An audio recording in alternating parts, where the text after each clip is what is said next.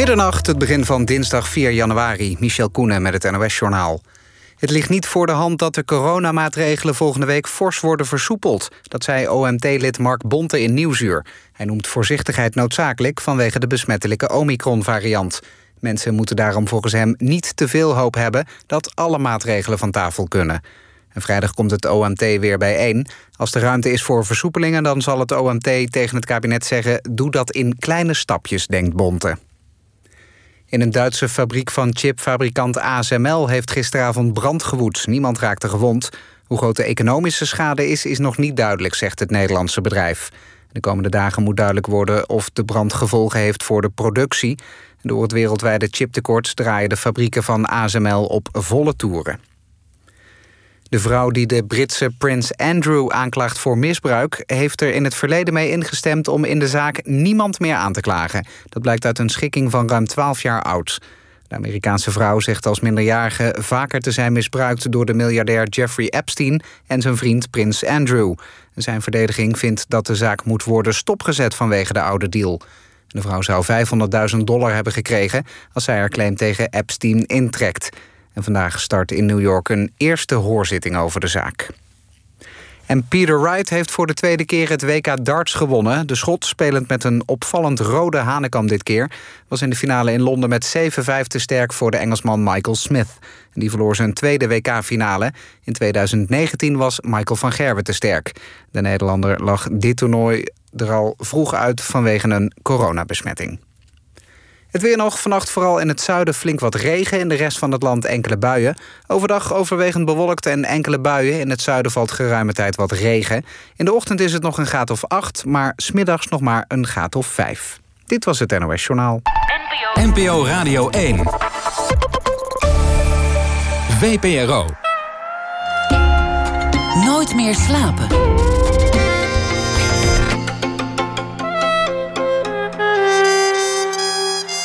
Met Pieter van der Wielen. Goedenacht en welkom bij Nooit meer slapen en een vrolijk 2022. Mijn gast komend uur heeft alvast een brandende ambitie voor het komende jaar: de bouwkunst opschudden. Wie bouwt er eigenlijk voor wie? En waarom? En is architectuur meer dan het in beton gieten van machtsverhoudingen en ongelijkheid? Dat soort vragen staan centraal in het werk van mijn gast komend uur. Afaina de Jong, architect en oprichter van het bureau Afarai. In 2021 had ze een bijzonder jaar. Ze werd genomineerd voor architect van het jaar. Mocht tentoonstellen op de Architectuur Biennale in Venetië. En richtte een tentoonstelling in het Stedelijk Museum in Amsterdam... met werk van Kirchner en Nolde in een koloniale context.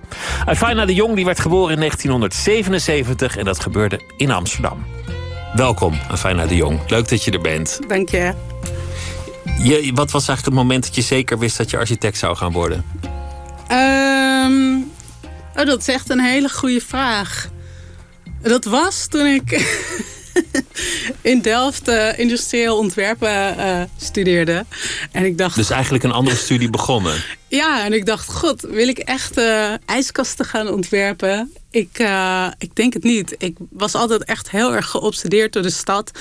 En hoe de stad, zeg maar, mensen beïnvloeden en vice versa. Um, en ik dacht, ja, dit is niet waar ik, waar ik tot mijn recht kom. en toen ben ik eigenlijk overgestapt naar naar bouwkunde, ja.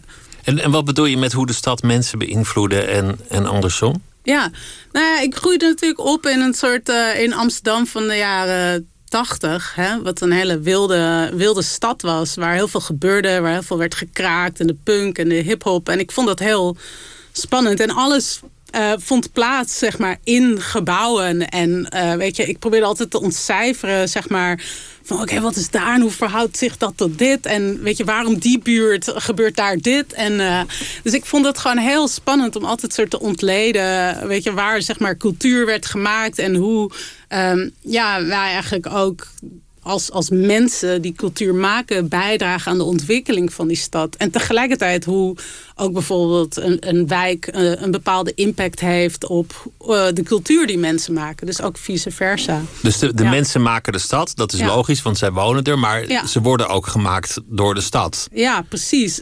Um, dat dus alles wat gebeurt is eigenlijk ook min of meer ontworpen. Dat denk ik wel. Tegelijkertijd is dat natuurlijk eigenlijk helemaal niet wat ik vond in de opbouwkunde. Hè. Dat, dat, zo wordt er niet lesgegeven. Dat is eigenlijk een heel, nu realiseer ik me, een heel sociologisch perspectief. Hè. Op bouwkunde ging het toch meer over... Ja, hoe, over pilaartjes en boogjes en, en deurtjes. Je, ja, wat is een goed gebouw? Wat is een mooi gebouw? Um, hoe plan je een stad? Hoe blijft dat gebouw staan? Hele andere uh, vragen. En in die zin ja, minder belangrijk. Ja, voor wie? Nou ja, dat is dan een soort uh, Vitruvius mens of de modular man. Ja, dat, dat is... De ideale mens, daar, daar bouwen ze al voor. Een soort uh, abstract, universeel iemand.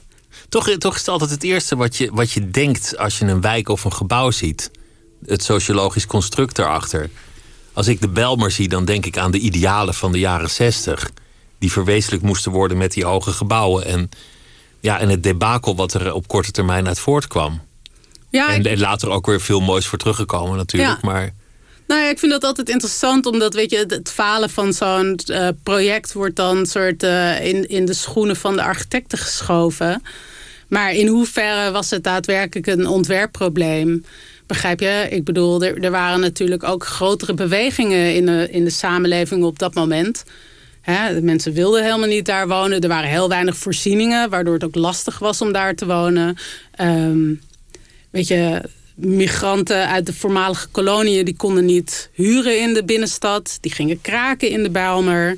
Uh, die zijn gebleven. Ja, de, de, ik bedoel, ik, ik vind gewoon dat dat op een veel, in een veel breder perspectief gezien wordt. En Niet is... alleen de architecten, de, de stedenbouwkundigen... maar ook gewoon de, de, de, geschiedenis, zou je kunnen zeggen. Ja, precies. Want je hebt ook dat soort flats uh, in Vlaardingen... of in, uh, aan de Sloterplas, die prima werken.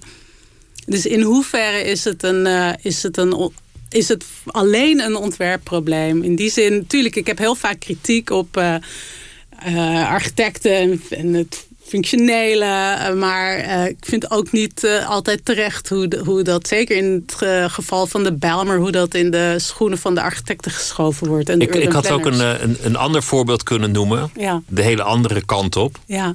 Gewoon alle kanten op schoppen vandaag. Ja. De Zuidas. Je zou, ja. je zou hetzelfde over de Zuidas kunnen zeggen. Dat een, een bepaald ideaal of een bepaalde de denkwijze in een tijd ja. leidt tot, tot architectonische miskleunen. Ja, ja, ik vind zo'n plek als de Zuidas heel interessant. Want daar wordt natuurlijk ook een soort uh, architectonische esthetiek toegepast om uh, nou ja, iets uit te stralen. En in die zin. Ja, wat uitstralen? Macht, welvaart? Ja, welvaart, neo neoliberalisering is een hele specifieke esthetiek. Uh, net zoals dat vind ik ook uh, gentrificatie uh, ook een hele specifieke esthetiek heeft. Al is het al op straatniveau. Ik bedoel, de meeste van de koffiebarren hebben ook een hele ja, het ziet er eigenlijk allemaal een beetje hetzelfde uit. Van die soort uh, rauwe stenen of rauw, rauw hout. En zo'n licht, uh, licht lightbulb, zo een beetje kaal. Zo'n zo peertje aan een, aan een, aan een, kabeltje. Ja, racefietsje aan de muur. En, daarmee straal je uit in een, in een, bu in een buurt die nog niet helemaal... van hier, hier, dit is voor ons, voor alle, alle nieuwe mensen hier. Ik bedoel, dat, dat, er zit gewoon ook esthetiek aan vast. En daarmee zijn ontwerpers en, en architecten mede schuldig aan politieke processen.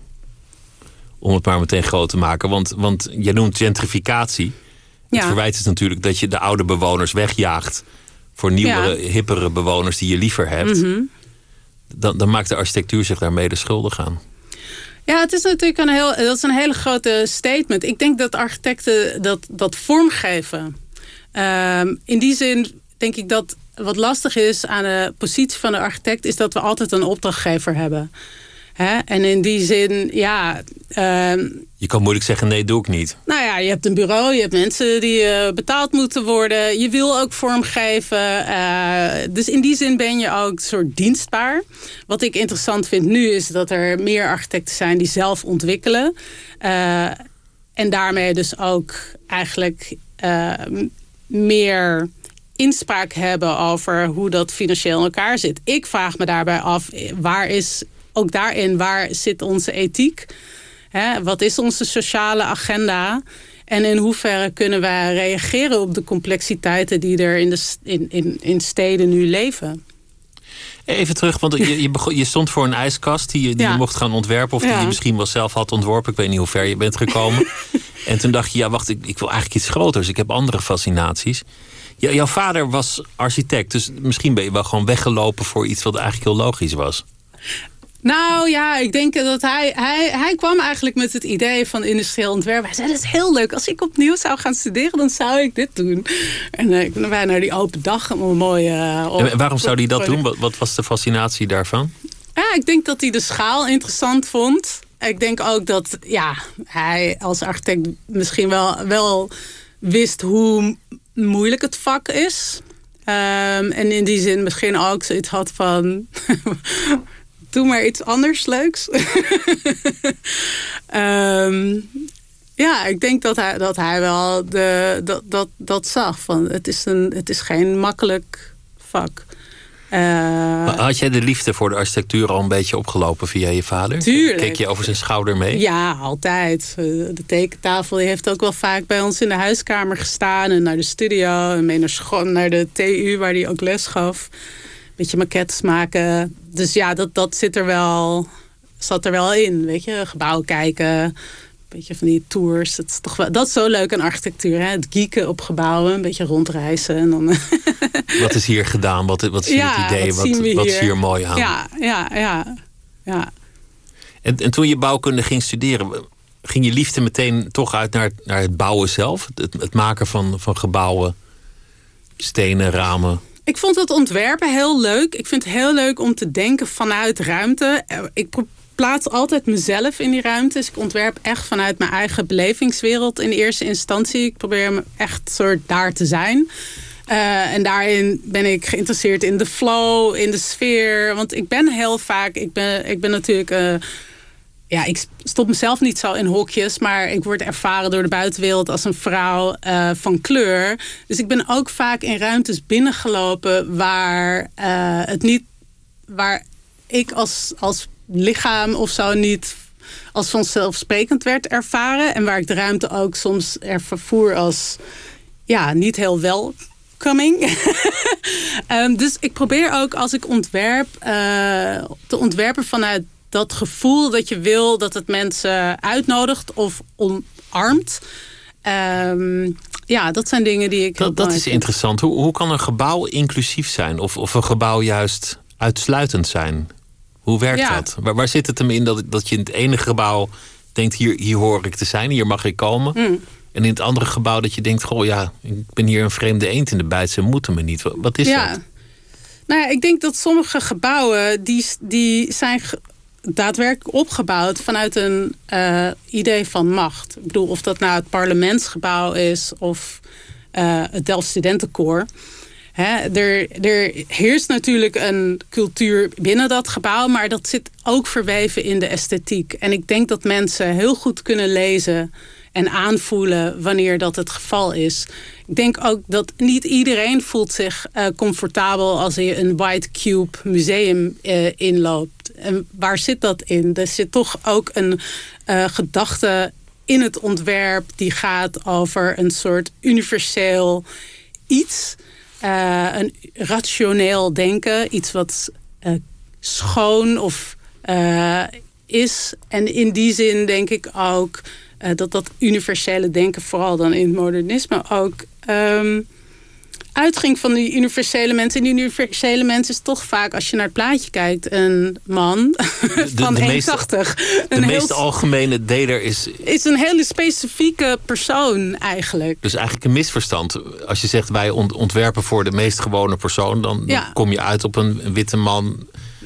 Van middelbare leeftijd, heteroseksueel, 1,80 meter. Die overal binnen kan wandelen. Met, met een kale kruin, ja. Ja, toch wel. Dus dat is eigenlijk een hele specifieke groep. En ik vind dat vaak een interessante discussie. Want er wordt dan gezegd van ja, maar als we voor een hele specifieke groep gaan ontwerpen, dan is dat toch voor niemand meer uh, toegankelijk. Terwijl ik denk, ja, maar dat doen we al. Dat, do dat is een traditie die al heel lang is ingezet.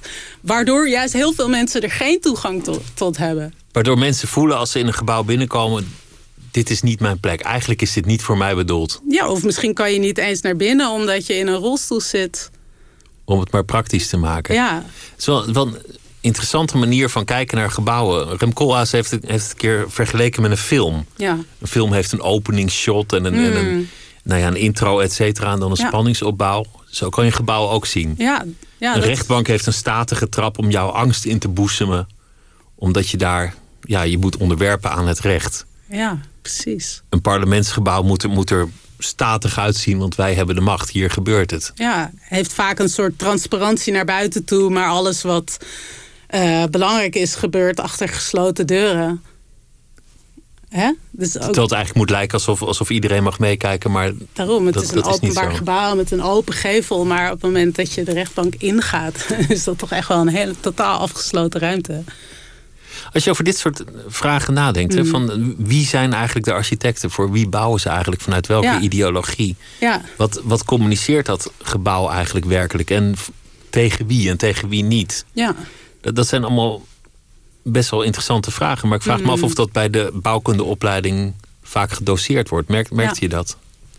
Eh, nou, ik, ik merkte dat niet heel erg. Het zijn dingen die ik, eh, waar ik zelf mee bezig ben gegaan toen ik voor mezelf begon. Bijna nou, ja, 15 jaar geleden.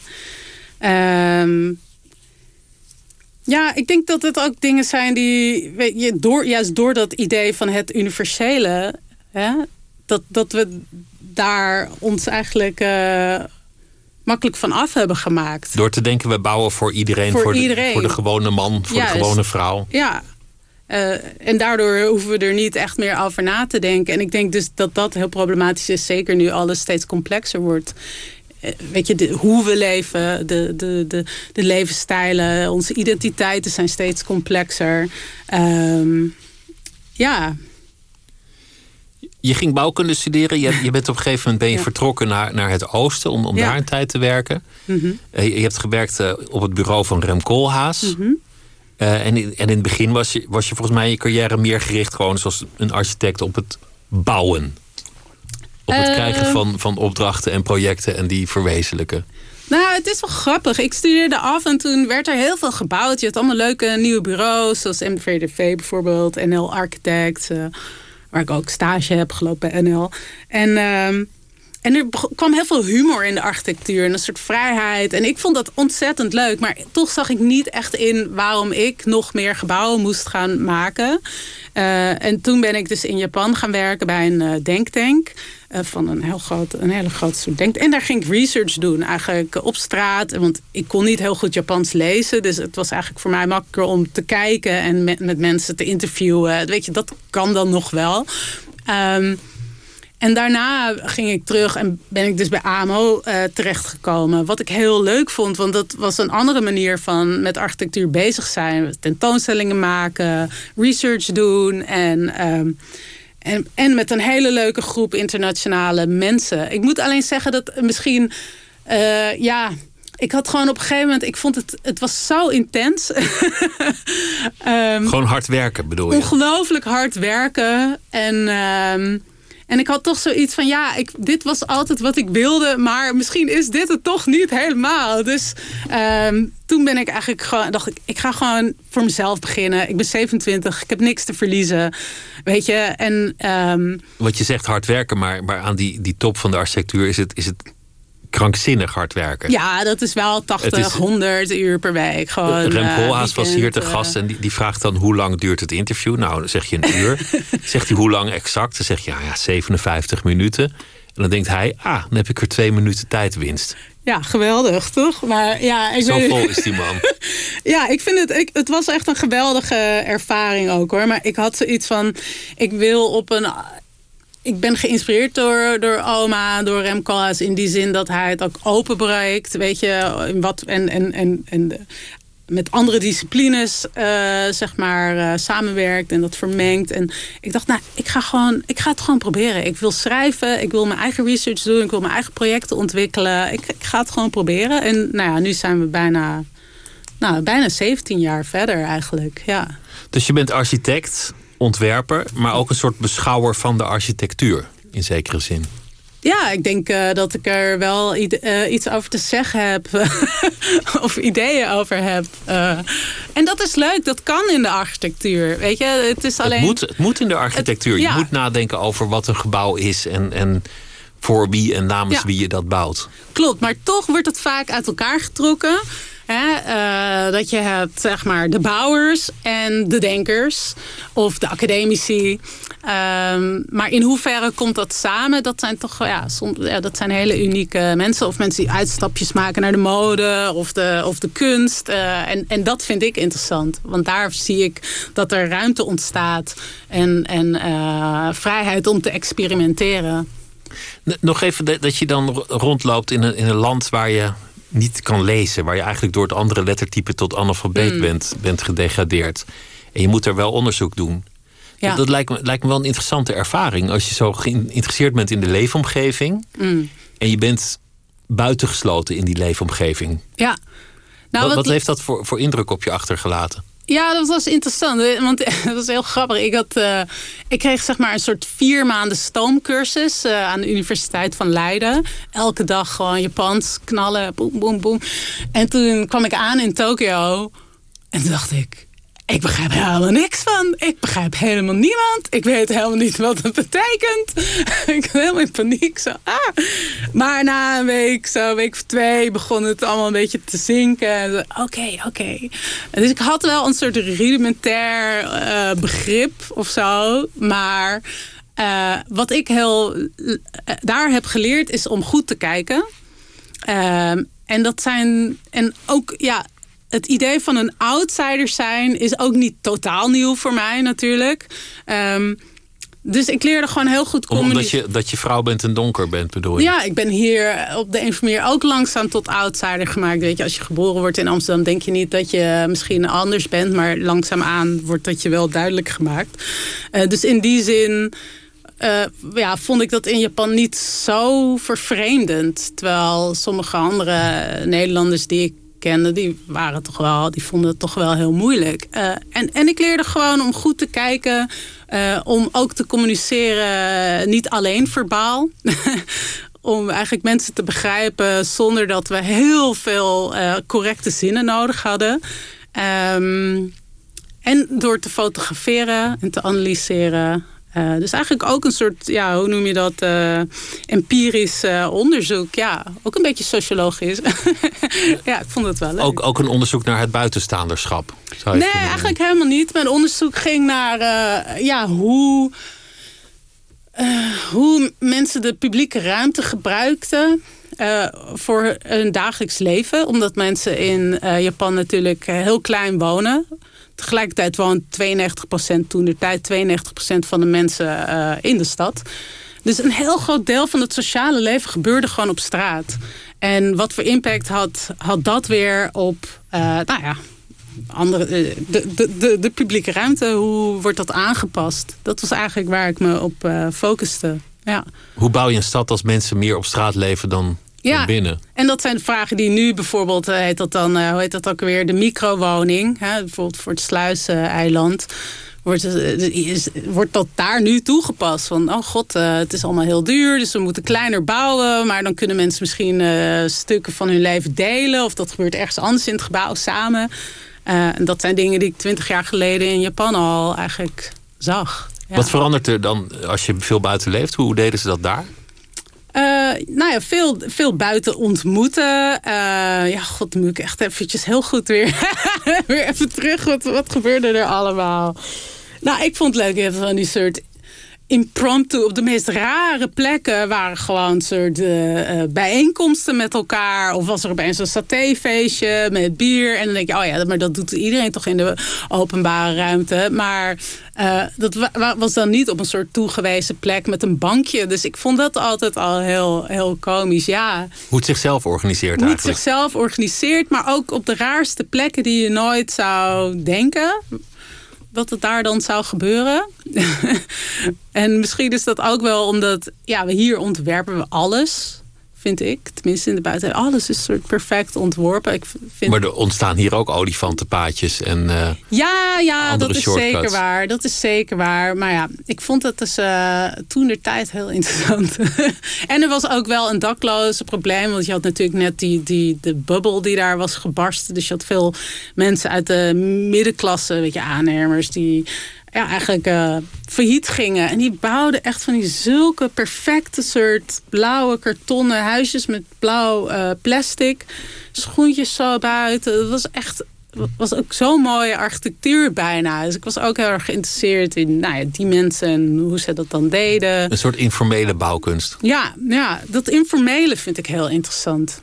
Gewoon hoe de stad zichzelf ontwerpt. Ja. Hoe je het niet helemaal kunt ontwerpen en misschien ook niet helemaal moet ontwerpen. Nou, en ook hoe wij als architecten dat moeten zien. En, en hoe we dat kunnen plaatsen en hoe, wat voor waarde we daaraan geven.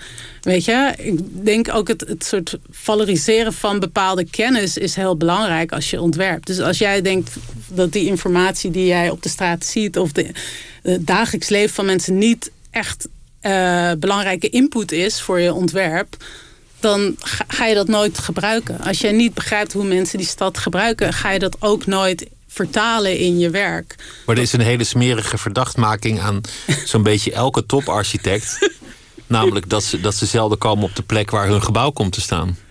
Ja, nou dat, dus, er zijn een aantal voorbeelden van architecten die verweten is van je, je bent daar helemaal niet geweest of misschien één keer. Ja, nou ja, ik denk, weet je, hoe, hoe, wij dat, hoe we dat leerden was toch meer van... Nou, je gaat een keer naar de locatie en dan neem je 200 foto's... en dan ga je terug naar het bureau en dan kijk je inderdaad hoe die plek is gegroeid. Meer soort vanuit een soort stedelijk perspectief. Maar ik denk vanuit de architectuur, hoe ik het tenminste zie... is zien wij de locatie vaak als een lege plek... Dus dat is een soort container waar we dingen in kunnen doen. Maar in hoeverre kan je die plek zien als een onderwerp? Begrijp je? Op die plek, uh, die heeft ook een sociale geschiedenis. Daar zijn allemaal relaties. Um, en ik denk dat dat dingen zijn waar we vaak weinig oog voor hebben. Um, en, en, en we hebben het dan over context, maar dat is toch vaak heel erg de fysieke context. En een soort idee van dat er een soort tabula rasa is net zoals Le Corbusier die naar Addis Abeba ging. Die was zo nou, het was geweldig. Het is tabla rasa hier. Het is gewoon een stad die er al eeuwen staat. Ik kan mijn dromen hier verwezenlijken en, en iets heel moois maken. En dat gaat in mijn ogen over waarderen. want wat hij daar... En wat je moet waarderen zijn de mensen dus eigenlijk. Nou ja, maar ook wat, hij, wat Le Corbusier daar zag in Addis Abeba... was, was iets wat hij niet waardeerde als zijnde van waarde. Begrijp je? Daar was een stad die er al Hij voelde zich verheven boven de plek waar hij kwam. Oh, maar daar was voor hem niks. Hij kon daar gewoon opnieuw iets, iets beginnen. En, de, en ik denk dat dat dingen zijn die we misschien onbewust soms nog steeds toepassen binnen ook hoe we opleiden. Dus je gaat naar een buurt die, uh, waar nooit oog voor was. En daar opeens ontdek je daar allemaal... oh, het is zo'n bijzondere volksbuurt. We kunnen hier allemaal dingen doen. Het is nog helemaal fris en clean. En dat, ik vind dat dat soms grenst aan een soortzelfde soort denken... van dat de architect, architect als een soort verkenner... of een, of een explorer die wel een soort iets nieuws komt brengen. Weet je? En ik denk Misschien is het al gedaan, maar iemand zou een heel dik boek kunnen schrijven over koloniale bouwkunst. En, en dat zou heel interessant zijn. Ja. Allerlei gebouwen waar de, de lokale bevolking echt niet op zat te wachten. Symbolen van macht. Ja. Symbolen van, van Europese heerschappij. Die op allerlei plekken over de wereld zijn neergezet in alle tijden. Ja. Met maar één doel. Denken dat er niks was voordat jij kwam. Daarom, maar dat is interessant. Want vaak wordt koloniale bouwkunst als een soort stijl gezien. Maar het is Zoals koloniale meubels. Nee, dat is niet wat ik bedoel. Nee, dat weet ik. Maar zoals jij het omschrijft, dat is interessant. Weet je, dat, dat, daar ben ik Hele modernistische gebouwen op een, op een plek waar het modernisme helemaal niet in die zin bestaat. Of waar niemand erop zit te wachten. Nee, klopt. Ja. En in zekere zin is, is ja, dat hetzelfde als je in een volksbuurt ineens dingen gaat neerzetten waar de oorspronkelijke bevolking niks aan heeft. Dat, dat, dat zou inderdaad gezegd kunnen worden. Ik, ik ben zo, zo benieuwd, want ik zit nog een beetje na te denken over dat inclusieve bouwen. Ja. Als je, als je bijvoorbeeld. Ja, mensen zijn niet gelijk over alle wijken verdeeld. De, de wijken waar, waar bepaalde bevolkingsgroepen wonen, die zijn slechter ontsloten dan, dan andere wijken. Dus daar begint de uitsluiting al. Ja. Je, je moet met een slechte busverbinding. Maar, maar wat, wat kan je op het niveau van een gebouw doen om het inclusief te maken? Hoe werkt dat? Het hangt er vanaf over welk gebouw we het hebben. Verschilt per gebouw. Verschilt per gebouw. Ik bedoel, ik denk dat waar ik zelf vanuit mijn praktijk uh, geïnteresseerd in ben, is alles wat, wat publiek is. Of dat nou de publieke ruimte een stad, een plein is, maar ook iets als een school of een bibliotheek of een paviljoen. Of weet je gewoon welke architectuur maken we als we het hebben over plekken waar we samen met elkaar, met z'n allen, uh, bijeenkomen. En, uh, en ik ben natuurlijk een ontwerper, dus het, bedoel, ik ben met theorie bezig, maar ik ben ook iemand die dat vorm wil geven. Weet je, wat, hoort daar een andere esthetiek bij? Uh, en ik denk dat daar gaat ook mijn bijdrage in Venetië over. Van als je andere kennis. Je bijdrage aan het paviljoen. Aan het Nederlandse paviljoen, ja. Als je andere kennis als beginpunt neemt. Uh, of de, de dagelijkse praktijk van verschillende groepen of mensen uit de samenleving. Uh, als je een ander, uh, ander kanon als beginpunt neemt kom je dan ook uit op een andere architectuur of een andere manier van architectuur maken? En natuurlijk is een beetje mijn antwoord ja. Maar het is iets wat ik graag uh, exploreer met verschillende mensen. En ook niet alleen met architecten. Dus wat je in het paviljoen ziet, we hebben daar eigenlijk een. Een, een zwevende ruimte gemaakt. Een soort antithesis van, uh, nou ja, van het prachtige paviljoen dat Rietveld heeft gemaakt. Maar het is een ruimte die heel uh, licht is, heel transparant, die de grond niet aanraakt, die, waar, je, weet je, waar je doorheen gaat. En daarin vind je allemaal verschillende verhalen van verschillende uh, denkers en doeners die reflecteren over die vraag. Uh, ik wilde gewoon dat dat in een eigen ruimte uh, besproken werd. In eerste instantie was het eigenlijk een performance space, maar door corona mochten we niet, nou ja, niet samenkomen zeg maar, in het paviljoen. Dus dat zijn nu allemaal videowerken. Maar het idee was dus ook van, ja, wat is een andere architectuur dan? Hoe, hoe zou dat kunnen werken? Hoe zien we elkaar? Het zijn allemaal soort transparante, is een hele transparante ruimte waar je elkaar soms wel ziet en soms niet. Um, nou ja, het is nog veel meer te zien. Maar, maar over, over dat soort dingen gaat het. En je zegt dat de, dat de vloer niet raakt. Waarom, waarom is dat belangrijk? Ik denk, het, het, het gaat, uh, mijn bijdrage heet The Multiplicity of Other. En eigenlijk het hele idee is van, we hebben het nu heel vaak over inclusiviteit en diversiteit. En ik denk, dat is heel goed. Maar daarin hebben we het eigenlijk over dat we, we leven, we hebben een soort allemaal systemen opgezet. En daarin gaan we nu uh, ruimte maken voor nou, andere mensen of mensen die we daarvoor niet echt erbij betrokken. Maken we een beetje ruimte. Maar in essentie uh, worden die opgenomen in het bestaande. Wat ik eigenlijk zeg is van er bestaat al een hele wereld van kennis waar wij gewoon zeker vanuit bijvoorbeeld de architectuur, maar ook allerlei andere disciplines, gewoon nooit uh, aandacht aan hebben, hebben geschonken. En, en, en hoe komt dat? Nou ja, ik, ik, denk omdat dat dus nooit gewaardeerd werd als zijnde kennis. Om, omdat, omdat architecten uiteindelijk ook gewoon witte mannen van 1,80 meter met een kale kruin zijn. Ik denk dat het niet alleen voor architecten geldt. Maar ik bedoel, als ik kijk naar wie er onderwezen worden op de opleidingen, daar zitten geen vrouwelijke denkers tussen. Um, daar zitten geen. Um, ja, weet je, er, zitten, er mist een heel uh, vocabulaire om over bepaalde zaken te praten. We ontwerpen altijd voor een soort uh, standaard gezin, een standaard mens. Um, ik denk dus dat het uh, belangrijk wordt dat, dat je ziet dat er al een hele zee van kennis is. En die bestaat al, al eeuwen. Maar wij hebben er geen kennis van genomen. Omdat er een, dominante denktrand is en, en de rest wordt ja, en ik zeg dus van dat moet, moet je op, op, op waarde gaan schatten en gaan uh, toepassen. Want anders ga, ga, je niet kunnen ontwerpen voor deze complexe realiteit waarin wij nu uh, werken. En om wat voor kennis gaat het dan? Nou, bijvoorbeeld, we hebben een heel mooi werk gemaakt samen met uh, Deborah Solomon. En dat heet The Mothers or Them Others. En dat zijn eigenlijk, nou ja, het is een incomplete lijst, maar dat zijn 60 vrouwen van uh, indigenous denkers.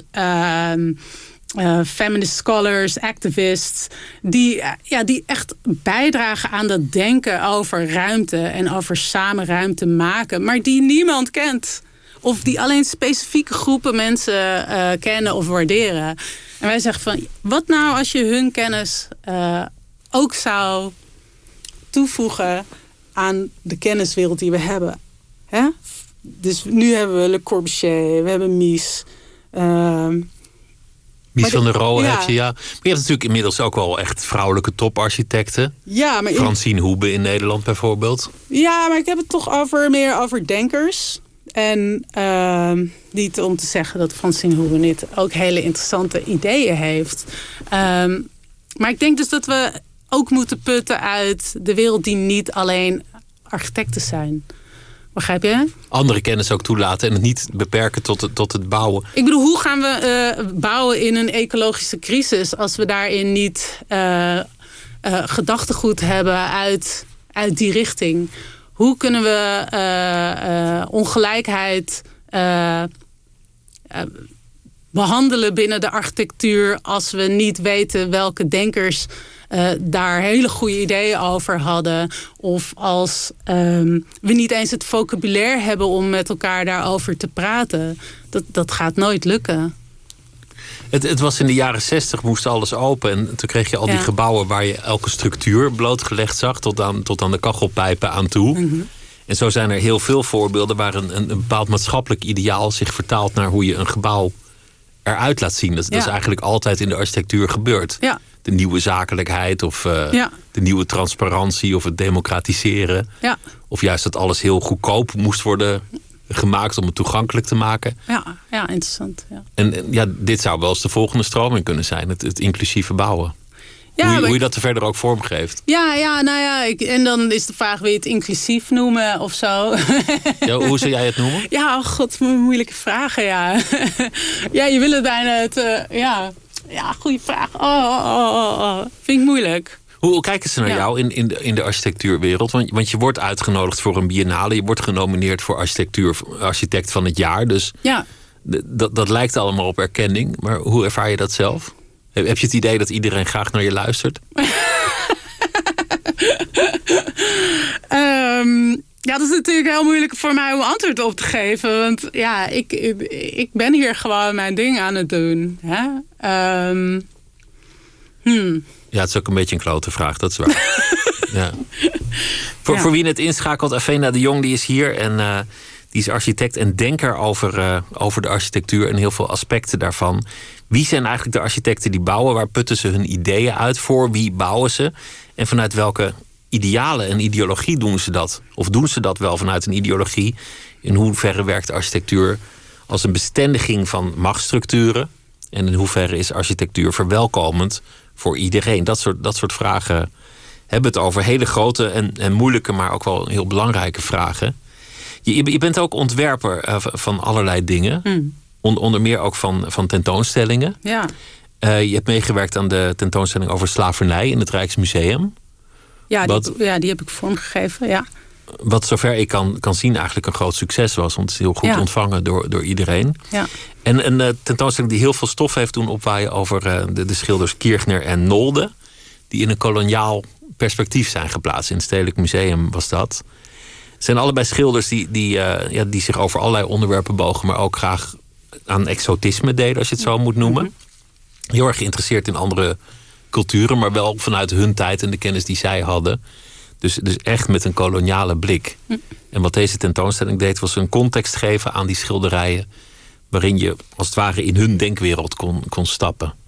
En jij bent niet de curator, maar je hebt wel de, de, de vormgeving ervan gedaan. Hoe, hoe vond je het om dat te doen? Wat, wat, eh, wat is je bijgebleven van het project? Ja, nou ja, ik, ik vond dat eh, wel moeilijk. ik bedoel, het is een hele kluif. Hè? En eh, ik bedoel, de slavernij tentoonstelling was natuurlijk ook een hele pittige... Ook emotioneel pittig bedoel je? Nou ja, misschien. Maar de, de vraag is gewoon, hoe ga je er mee om in je ontwerp? Met dit soort machtsverhoudingen. Hoe kan je dat vormgeven? En hoe kan je ook een soort... Kijk, de mensen die nooit eh, verbeeld zijn... of die nooit te zien waren... hoe geef je die een plek in dit soort tentoonstellingen? En dat geldt gold voor de slavernij tentoonstelling. Want veel van de... Het waren tien verhalen... ehm, waaronder nogal wat verhalen... eigenlijk de meeste verhalen van mensen die tot slaaf gemaakt waren... maar waar gewoon geen visuele documentatie van is. Maar hoe geef je hun wel uh, een plek? En hoe maak je ze prominent terwijl ze nooit prominent mochten zijn? Ja, of hoe geef je ze in ieder geval uh, een, een, aanwezigheid? En dat, dat was natuurlijk bij Kirchner Nolde uh, ook een vraag. En ik denk, de belangrijkste vraag die ik zag als ontwerper... was eigenlijk hoe speel je met de hiërarchie tussen schilderkunst de schilderijen enerzijds. En anderzijds zeg maar de etnografische objecten en de mensen op wie ze, eh, die, die hun werk inspireerden. Want zij schilderden mensen en zij schilderden uh, ja, geroofde beeldjes uit, uit Benin en andere uh, plekken. Mhm. Ze gingen onder meer naar mensen tentoonstellingen. Want dat, dat gebeurde in die tijd. Dat mensen gewoon uit de kolonie werden gehaald en als als een soort menselijke dierentuin werden tentoongesteld voor het toegestroomde publiek. Ja, exact. Die mensen leefden in een museum. Ja. is achteraf ja. onvoorstelbaar gruwelijk, maar ja. dat gebeurde eigenlijk in, in heel veel Europese landen. En hoe laat je dat zien zonder dat het vanzelfsprekend is? Zonder dat je zeg maar reproduceert dat dat gewoon oké is of normaal is.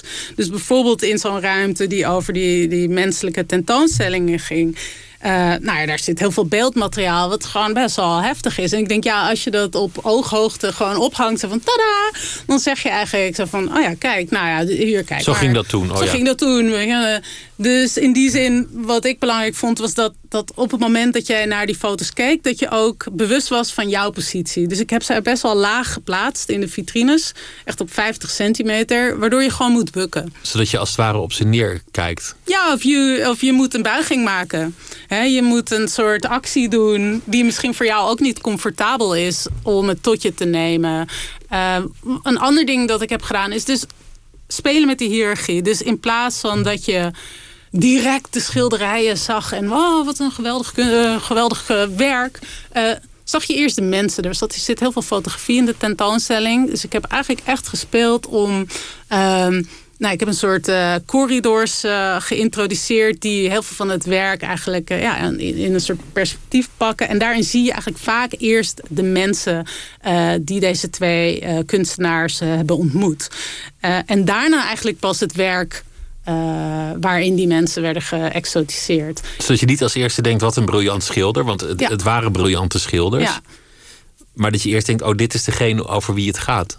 Klopt. En ik vond ook belangrijk dat die... Ik heb ook gespeeld met de hoogtes. Dus dat ook die fotografie dan net iets hoger hing. Zodat, uh, ja, zodat zij als het ware ook naar jou terugkijken. Um, Want het is vaak eigenlijk best letterlijk wat ze deden. Mm, het, ja. wordt gezien als, als destijds heel moderne schilderkunst. Ja. En het is ook zeker vernieuwend geweest. Maar ja. ze schilderden gewoon wat ze zagen. Met, mensen met neusbotjes en, uh, en, en, beeldjes. Ja, en, beeldjes één op één. Dus dat is ook heel interessant om te zien. Weet je. Hun blik. Ja, hun blik. En ook van als jij dus als iets, iets nieuws of exotisch vindt, dan, dan schil je dat heel mooi na. Maar wat betekent dat eigenlijk? Hè? Ik bedoel, uh, en ben je daardoor uh, een geweldig uh, vernieuwer? Of, nou ja, en wat ik zelf interessant vind, is gewoon de kracht van beeld eigenlijk. En hoe dit werk ook heeft geleid tot een soort stereotypering van mensen. Want dit is voor veel mensen het eerste wat ze zagen van bijvoorbeeld Afrikaanse mensen. Ja, klopt. En, en daardoor is dat misschien wel het stereotype beeld dat in hun hoofd is ja. terechtgekomen. Ja, en tegelijkertijd denk ik, ja, weet je, het is ook, het is allemaal niet zwart-wit. Um, en ik vond het zelf ongelooflijk interessant om die hele wereld erachter te ontdekken. Hè? Dat je niet alleen de schilderijen hebt. En in die zin dus ook het contextualiseren. Uh, dat je ziet uit welke wereld die schilderijen voortkwamen. Ja, heel, heel, heel waardevol en ook heel interessant om voor, vorm te geven. Want daardoor wilde ik ook niet dat je in het stedelijk dat allemaal op witte, witte wanden zou zien. Dus de ruimtes zijn gewoon heel kleurrijk en ja, eigenlijk om een soort ook een gevoel van een andere plek te creëren. Uh, ik denk ook dat, weet je, daarin zit ook iets dat moderne kunst wordt altijd eigenlijk op een witte muur getoond. Terwijl soort etnografische objecten worden altijd in een beetje soort donkere ruimtes. Dus daar wilde ik ook mee spelen om dat eigenlijk soort om te draaien. En het opeens op hele felle kleuren of juist, ja. Het maakte veel reactie los. Ja. Ook, ook de vormgeving. Iemand schreef Kirchner en Nolde zijn gecanceld door, door het Stedelijk Museum. Oh. And, andere mensen die zeiden van nu kan je die kunst blijven tentoonstellen, want het heeft eindelijk context gekregen. Dus, dus, dus zo bevonden zich ongeveer de, de reacties. Ja. Maar het is natuurlijk wel interessant dat zij ook een product waren van, van een bepaalde denkwereld. Waar Ja. ze misschien zelf niet uit konden stappen. Want je leeft nou eenmaal in die tijd, in Ja. die samenleving. Ja. Nolde is nog wel op reis gegaan. Kirchner niet. Als ik me niet vergis. Het is net zoiets als, als kuifje in Afrika. Mm, ja, Hergé heeft, heeft later met, met een lichte schaamte teruggekeken op dat album. Mm. En gezegd, ja, dit was het milieu waarin ik opgroeide. ja, Zo klopt. zagen wij dat, zo kregen wij dat onderwezen. Ja. En- hij was er ook niet geweest. Nee, klopt. En nou ja, ik ben dan nu hoofd van de Master Contextual Design op de Design Academy. En dat is toch wel een van de dingen die ik daar eh, aan het ontwikkelen ben. Is om een soort bewustzijn te creëren bij deze nieuwe generatie ontwerpers. Van wat de context is waarbinnen zij eh, zich bewegen. Zowel vanuit hun als persoon. Wat is jouw positie? Wat is jouw positie ten opzichte van eh, macht en onderdrukking, maar ook van. ehm, ja, wat, wat zijn de historische, de ecologische context waarin je wil eh, ontwerpen of waarin je aan het ontwerpen bent? En voor wie ben je aan het ontwerpen en waar staan die mensen? En ik denk dat, dat het creëren van dat bewustzijn, eh, dat je daar heel veel in vindt.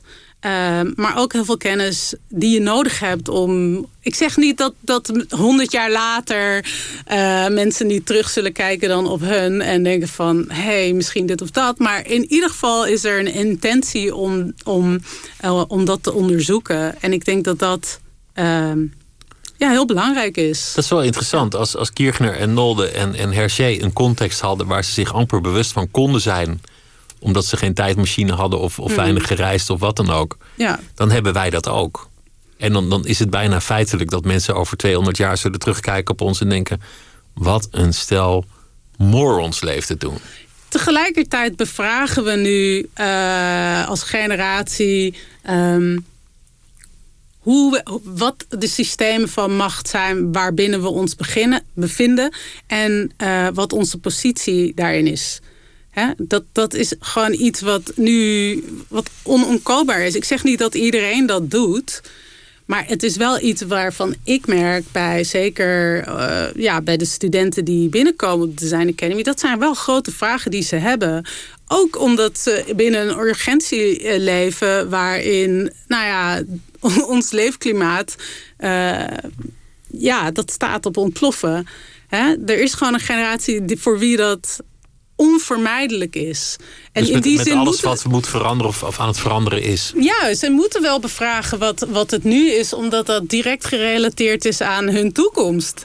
Hè? Dus in die zin zal je dan altijd moeten van ja, hoe komen we hier? En, en, en wat zijn eh, de, de, de forces die ervoor gezorgd hebben dat we hier zitten? En dan kom je altijd uit op kapitalisme en kolonialisme.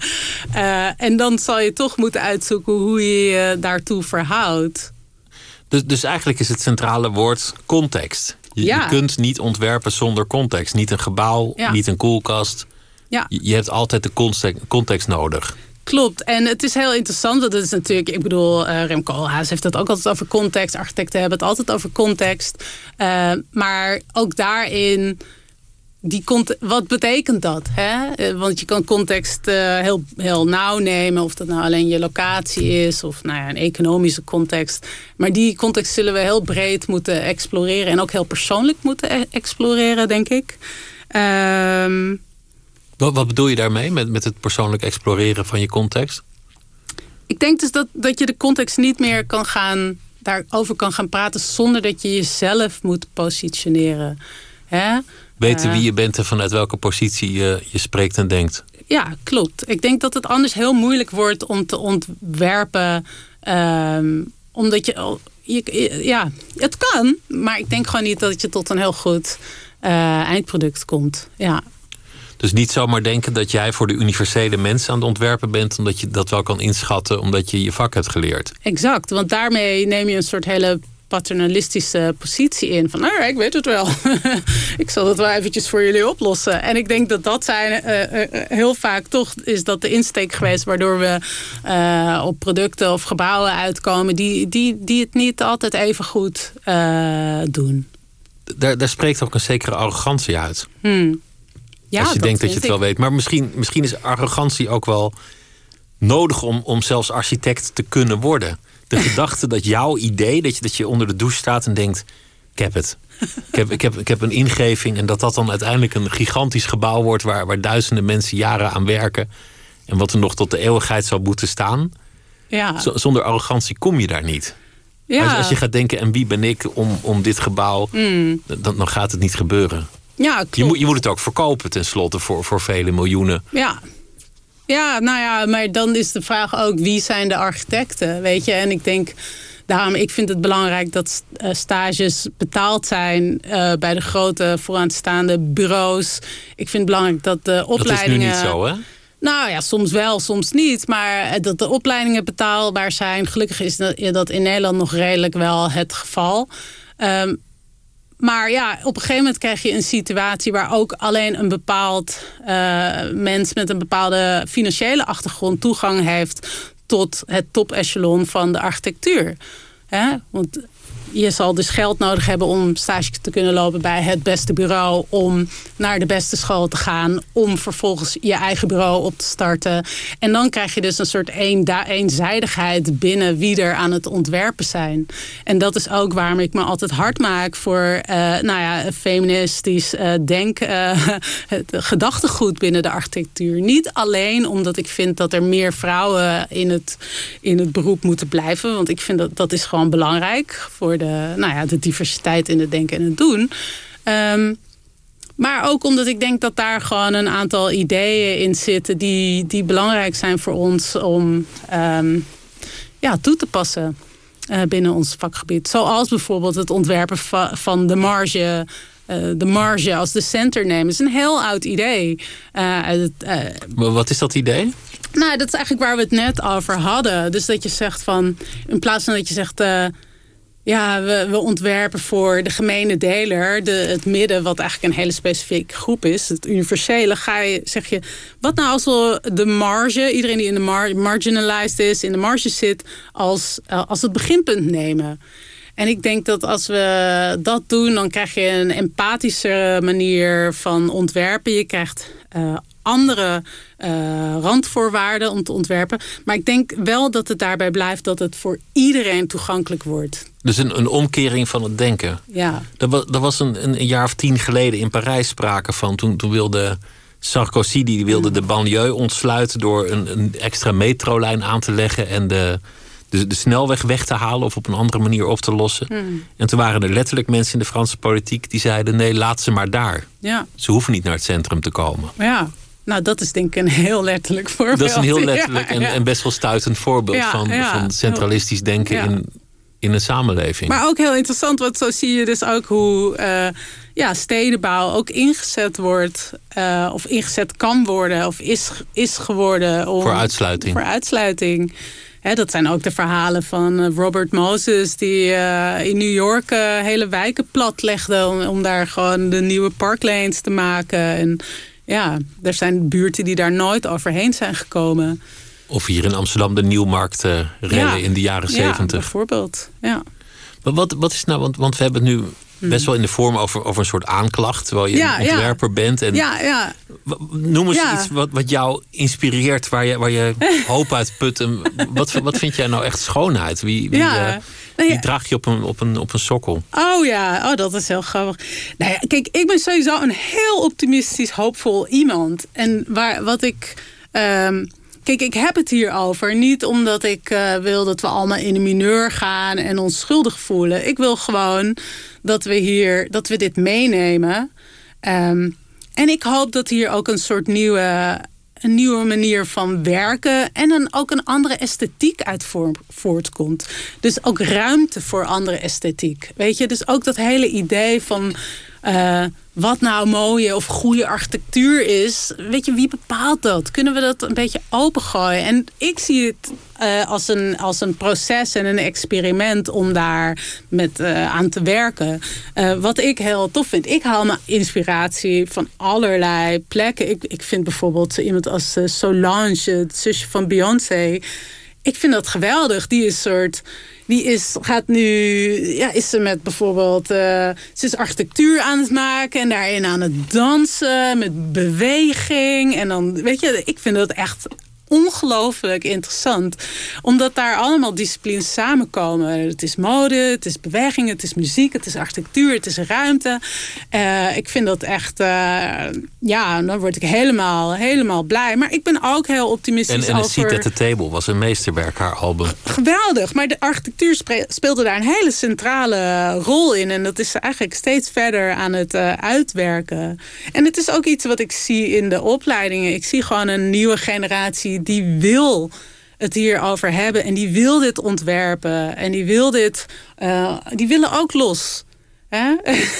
en los, daar word ik heel blij van. Ja, los van wat er als gegeven of als waarheid wordt gegeven. Die, willen, die zijn ook uh, naastig op zoek naar een soort vrijheid om iets nieuws te doen in de 21ste eeuw. En dat zeg ik vaak. Van we hebben uh, andere tools nodig om te ontwerpen voor deze eeuw. Want anders gaan we het doen met soort. Uh, ja, met, met ideeën en, en, en tools die we uit de 19e eeuw hebben of de 20e eeuw. Weet je, ook daarin zullen we af en toe even iets nieuws uit de gereedschapskist moeten halen. Maar, maar er ligt nogal wat op het bord van de architect. Ze, moet, ja. ze moeten de klimaatverandering voor een deel oplossen. Ze moeten ecologisch bouwen, energiezuinig. Ja.